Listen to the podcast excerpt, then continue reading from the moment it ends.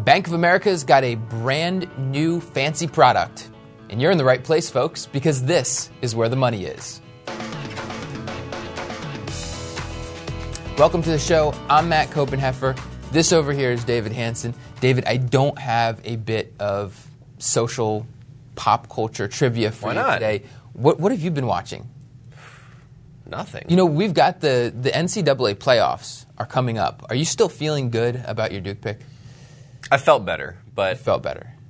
I, I they've got a I- star. You can win with a star. I, I haven't even been. I haven't been watching anything. but you're what, going to be What gone. are the rankings looking like? You're going to be gone for March Madness anyway, right? well, not all of it. Just the very beginning. Just enough that I can't put in a bracket. I- I don't even know who's number one actually right now. Wichita State, maybe.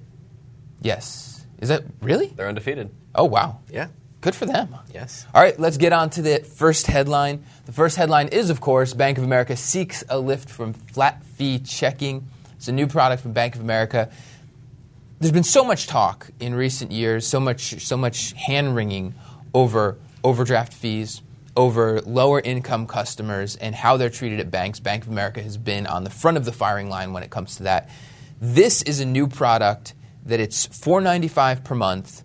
You don't get a checkbook. It's just online. There's a debit card, no overdrafts. So basically, if you zero out your account, you try to use that debit card, doesn't work. Exactly. So this is this is viewed as a way for a Bank of America not to lose money on, on lower deposit, lower income customers, and b for those customers to have a product that they could be at a bank, a big bank like Bank of America, and not have to worry about massive overdraft fees. Um, what do you think? Win-win. Do you think it's a win-win? I think so. I, It seems like it would. Be. it seems like a better product than the other options. The headline says that they get a lift from this, and I don't think that's going to be uh, the Yeah, I'm big not driver. sure. They're not going to. I think they've done this more so to discourage customers, perhaps. I know they're not going to come out and say that that they don't want people with low balances to be customers, but that's really what they want. They're losing money on people with low balances, so by charging them, it maybe defer or deters them from even becoming Bank of America customers here. So I think this is more of an expense kind of investment here rather than trying to really drive revenue. Because you go back to the $5 debit fee fiasco from Right. 2011, where they proposed to have a $5 fee if you use your debit card. That was not on all Bank of America customers. That was on a very, very, very small percentage of customers.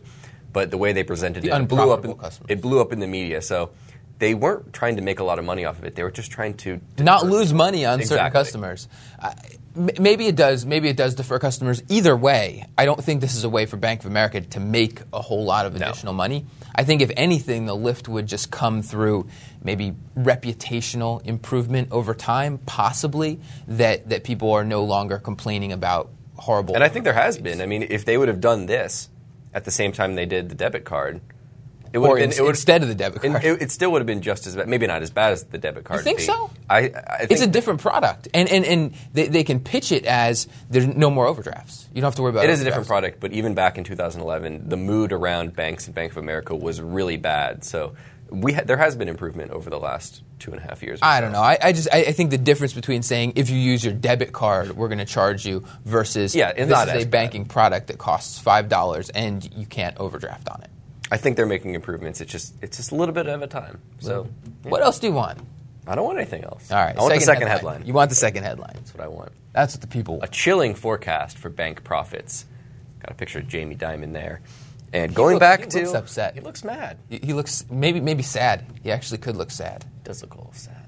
So this is going back to fixed income trading. Poor Jamie. Once again, fixed income trading is not going anywhere at the banks. This is fifth straight quarter. Fixed income trading is going to be down. A far cry from the heydays of a couple years ago. Um, now my question is, they're saying trading volume is low. Nobody wants to be buying bonds right now. No one wants to be caught with bonds when interest rates go up and everyone loses their value. It's funny if you actually think about it, like somebody walking down the street and somebody accosts them and they're like, "You have bonds?" No, no, I don't. I nobody don't." nobody wants to be caught with bonds. No them in your pocket. corporate treasurers are, don't want to walk into the office and say, "Hey, sorry, we lost a lot on the bonds that we bought." So my question is, how can everyone be saying that bonds are a bad investment and be right? Because in the past, when we see when everyone says something, it ultimately turns out to be probably not that case. Well, What am I missing here? I, I think part of it would be that if you, it's everybody can say something, but unless they're acting on it, you don't see that actually play out in the market. So if you look at the the yields on bonds, they're still very, very, very low. Yeah. If indeed nobody, there was no demand for bonds, if there's no demand for high uh, high grade corporate bonds, if there's no demand for, for U.S. government bonds, you'd see. Granted, the, the Fed is still in there buying them, but that that can't account for that much of the market to keep. Mm-hmm. The Fed just can't keep rates that low by itself. Yeah. If the demand wasn't there at all, you'd see rates continue to rise un- until demand balanced out. I mean, what you have in any kind of market, the buyers and sellers balance out, and, and that's where you get that the equ- equilibrium where we stand today. So there, there are people buying bonds. There are investors buying bonds. I think it's just that the maybe the activity level around it. The, mm-hmm. and, and actually, it, makes a lot of sense when you think about the levels of uncertainty that we saw in the market over the past few years versus the I mean there's there's more of a complacency in the market right Yeah. now. And it's that volume. It's it's the people That's how the banks make their exactly, money. Exactly. Not not so much what the yields are, more so whether people are trading in and out. It's not so much what the yields are. It's not so much the level of confidence that, that a given group has in, in a certain security. It's the activity level. Right. And so low volatility, I, mean, we're probably going to see something similar with equity trading results at, at banks as well, because that's also a volume driven business. The trading in general is a volume driven business. So when we hear about, oh, volatility is low, everybody's complacent, that's bad for the banks fr- from a trading perspective. That's not ideal eventually we'll see volatility, we'll see that turn back around. So again, as, as we've talked about on this show before, this isn't like a product-driven company, like say Coke. Uh, you all of a sudden see big drops in sales decline for five straight quarters. Exactly. So, so the brand no longer means what, what it is. The, the taste isn't connecting with consumers. That's terrible. This, on the other hand, is, is basically like a cyclical thing. It's not like nobody's ever going to trade again. The volume's never going to come back. So, Cool. just wait. Just Thanks wait. for the explanation. You're welcome, Appreciate David. it. Third headline. We're going to Bloomberg. China Bear Stearns moment seen by B of A in solar default. Classic Bloomberg. Yes. All right. Unpack this for me, David, to start out. So there's a, apparently, not an expert here, apparently a solar company in China that's on the verge of missing an interest payment. And Bank of America's research is saying, hey, this could be the Bear Stearns moment of China. Everyone's been saying this bubble's eventually got to burst. The credit bubble in China has to burst. This is the Bear Stearns moment. They're, they're trying to call it in. Ultimately, it will lead to a mm-hmm. Lehman moment, et cetera, et cetera. Mm-hmm. So my question is, I don't know any. I, I'm I'm scared of China. I'm scared of it because I don't know about it, and uh, that's a common thing when people Fear don't when people don't know something, they get scared of it. I think there ultimately will be a panic in China at some point. I mean, it's almost guaranteed when you have a, a market that size. At some point, I don't know when, but it'll happen. And when it happens, I'm not going to be able to understand how it interconnects into the U.S. banks, the U.S. market, how it affects GDP over here in Europe, all this stuff. So do I just accept that and say, hey, when the panic comes from China, I'm not going to understand it, so I just need to sit back and not freak out? Is that what I should do? Or should I try to understand it? I, well, two, two things. First of all, I think it's interesting that the, the comparison to Bear Stearns, because humans are storytelling animals, Yep. and we love finding patterns. We love matching things up. So saying this is like this, we like to do that, Which will lead But- to this. Yeah, i- this and this are, are usually not really that alike, and, and oftentimes when you have that connection made, it's going to be totally wrong. Mm-hmm. J- just like a lot of people have been calling for, oh, the U.S. is just like Japan with these low interest rates, and this is what's going to happen. And that hasn't been the case. Yeah. Now, the other thing with China, I think the answer is the circle of competence issue. Um, there are a lot of things to potentially know in this world. There are a lot of things to potentially know in this world, just in general, but then also when it comes to an invest, in in investing. And I'll talk about my, myself here, but what I do is, is I like to look at businesses, figure out what makes a business tick, figure out where its competitive advantage is, understand management, all that kind of good stuff. And there are a lot of different moving parts outside of that. So I try to focus on what I believe I can know and, and, and what I focus on, um, and leave everything else, and ho- hopefully, So ha- hopefully have that have, the, work. have the stomach to say, that's happening. It's not my circle of competence. I'm going to focus over here. Right. I, I, you don't. It's it's kind of difficult because you don't want to totally ignore the macro picture and that sort of thing. You need to know how that connects to what you're investing in. uh, just so you can understand if China, for instance, melts down, is that an existential threat to the company that you're investing in, or is it the kind of thing that can create an opportunity in market turmoil? All right. Well, we'll look forward to that day when China has a panic. It'll be very exciting. Today's my day. Today is the Matt's stock day. Mm-hmm. I've got a stock to present. I didn't tell you it up front. I meant to have a picture, and the picture on the screen right now would be that of a duck. Mm. Why is that? You like ducks? Not re- I'm, not really, I'm not really that big of a fan of ducks, but yes, it is Aflac. Aflac is, is my stock. So, uh, taking a closer look at Aflac, I think right off the top, one of the things that, that we always want to look for is competitive position, competitive moat, right? Yeah. So, Aflac within the, um, m- most of its income comes from Japan. It, it provides supplemental insurance. It's a, a pretty good um, universal health plan in Japan but AFLAC provides coverage and, and, policies that cover over and above that. Does the same thing in the U.S. We know it more for the U.S. Uh, supplemental coverage. If you get hurt and miss work, mm-hmm. there's AFLAC, there's the duck. Um, but but that's that's a smaller part of its business. I think it's in very very rough numbers, 75 25 kind okay. of split between the two. Um, very good competitive moat for AFLAC basically because it dominates the supplemental insurance market. Now, that's an advantage. That's also a challenge for AFLAC because the supplemental insurance market isn't as big as, say, the auto market or the life market or the, the regular health market uh, here in the US. So, in order to grow, it has to uh, continue to hold on to the market share that it has in that market, but also continue to develop the market, particularly here in the US. It has to uh, develop, develop that market, kind of build it out. Part of the competitive position of AFLAC as well is its distribution network, tens of thousands of relationships with brokers, uh, with agencies on work sites, both in Japan and here in the US. In Japan, they've, they've recently expanded out. They work with banks um, to offer their products. That is a huge advantage over any sort of upstart, anybody that wants to come in and compete with them. Uh, outside of supplemental in insurance, Aflac has also expanded out into some other products, um, some more standard life products, for instance.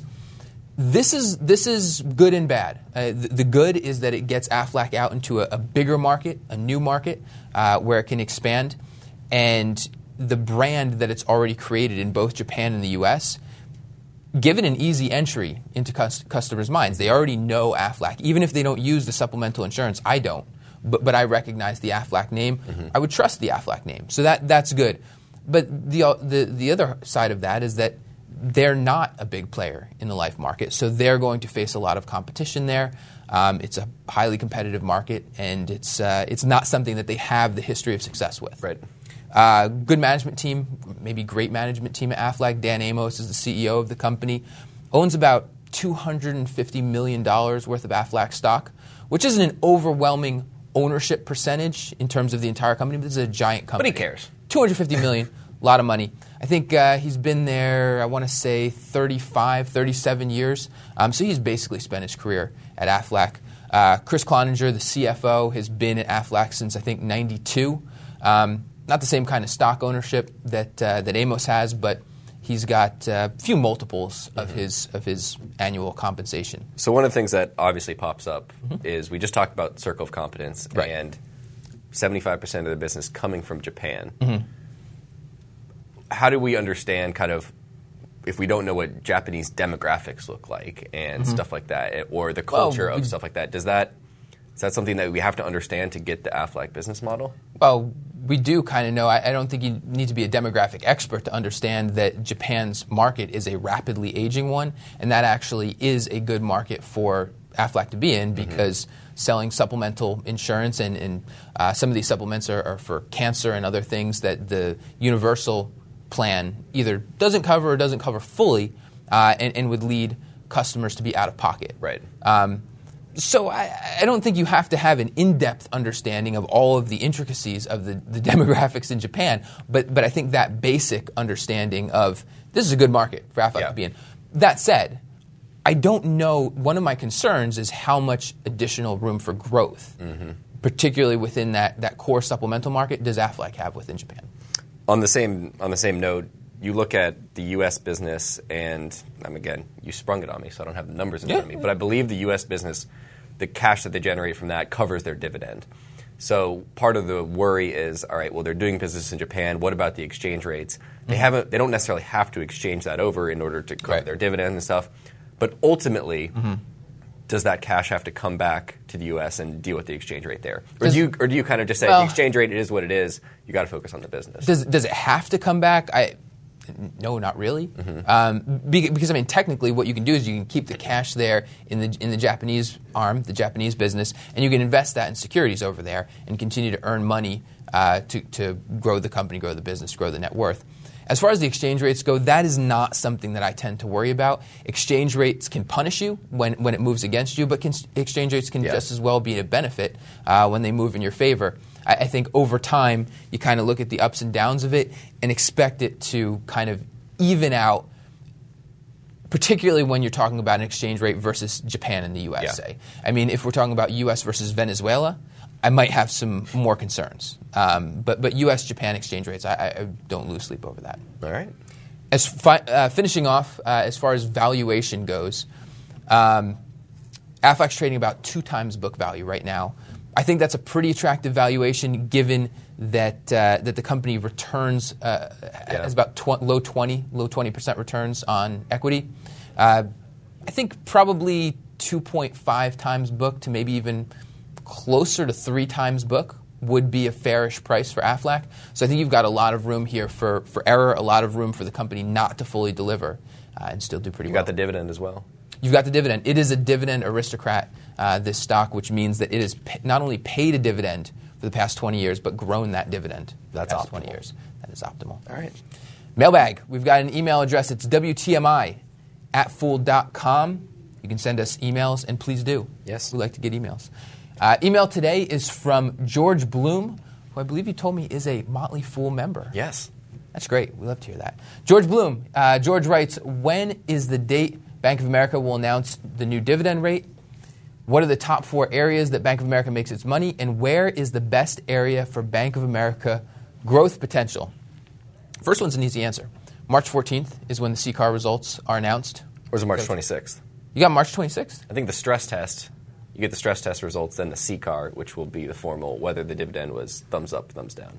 I thought I saw 14th. Anyway, okay, so I think it's the 26th. mid to late. wrong, Mid, we'll say mid to late March. This month. I'll double check it. Yes, this month. Uh, the the results from the CCAR will come out, and the Fed will basically say, "Yes, we like your capital plan. You can move ahead," or "No, we do not." That, however, does not guarantee that Bank of America's dividend will go up. It's only if Bank of America actually requests an increase in the dividend. Top four area that, areas the Bank of America makes money. We got a graphic here. If he's listening, we can we can just read Read it. through it. Uh, so forty. This is um, was for net income of the big four that we'll call Bank of America's. Forty-one percent was from consumer banking, thirty-one percent global banking. So that's investment banking, corporate banking, commercial banking.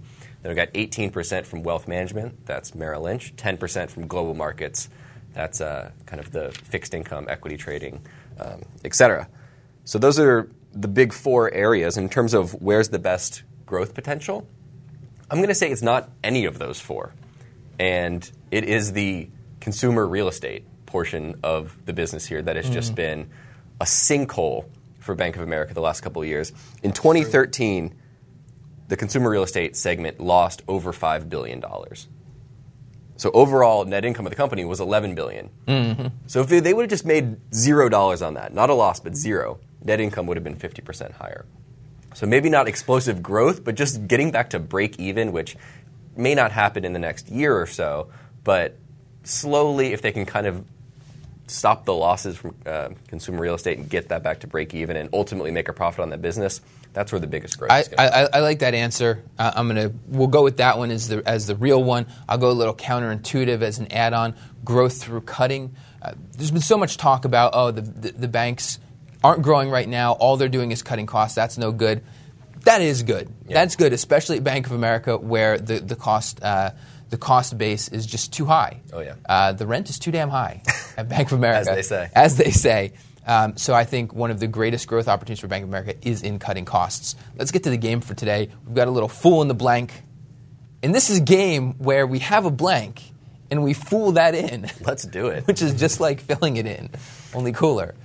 First one blank percent is the highest percentage of my portfolio that I'd consider having in one stock. David. I'm going to go with 35% on this Thir- one. 35? Yeah, 35%. And I don't have 35% of my portfolio in one stock now, but I can envision that happening. So I'm going to go with 35. What about you? That's impressive. Now, sorry, when you talk about your portfolio, is this everything? Does that include your retirement assets as well?